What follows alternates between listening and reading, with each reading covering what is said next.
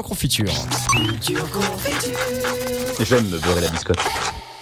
On parle donc du biathlon alors que nos biathlètes étaient du côté du Grand Bornand la semaine dernière et ils reprendront donc du service à partir du 30 janvier, je crois, du côté de la Finlande. Donc là, il y a une petite trêve pour les périodes de fête.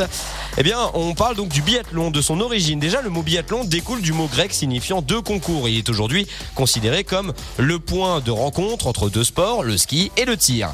Les premières traces de ce qui deviendra le biathlon plus tard remontent à 400 ans avant Jésus-Christ. À l'époque, les chasseurs traquaient le gibier muni de lances et se déplaçaient à ski puis ensuite donc avec des fusils. L'armée norvégienne, du fait de la neige, présent sur la plupart de l'année sur leur territoire, entraîne donc leurs soldats au maniement du fusil, oui, mais des skis surtout, discipline dans laquelle vous vous en doutez, où ils excellaient.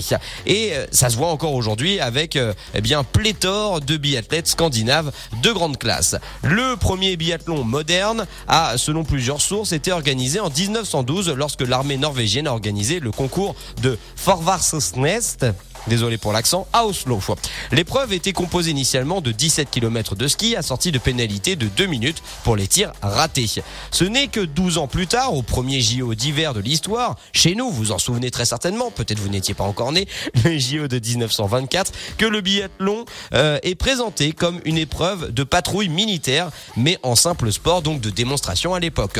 Au vu du matos bien pourri de l'époque, la distance faisait... Euh, pas vraiment rire les marmottes. 30 km, 18 balles et 250 euh, mètres euh, sur des silhouettes. C'est voilà euh, le, type de cible qu'il fallait shooter. Il faut attendre donc les JO de 1960 pour que le biathlon devienne officiellement discipline olympique. Je vous le donne en mille. Les premiers médaillés furent scandinaves.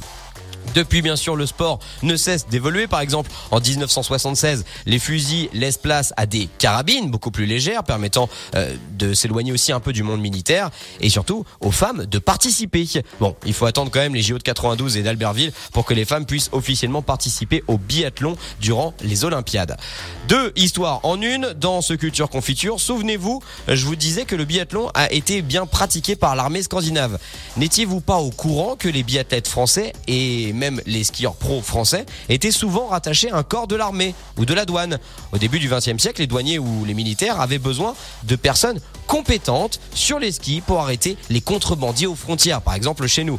Ils ont donc employé de très très bons skieurs. Ils bénéficient aujourd'hui d'un salaire fixe à l'année et d'une perspective de reconversion en fin de carrière. Une aide précieuse bien sûr pour les amateurs qui n'ont parfois aucune rémunération en dehors de leur prime de victoire et surtout une belle OPCOM pour l'armée de terre comme pour les douanes. 6h, 9h30.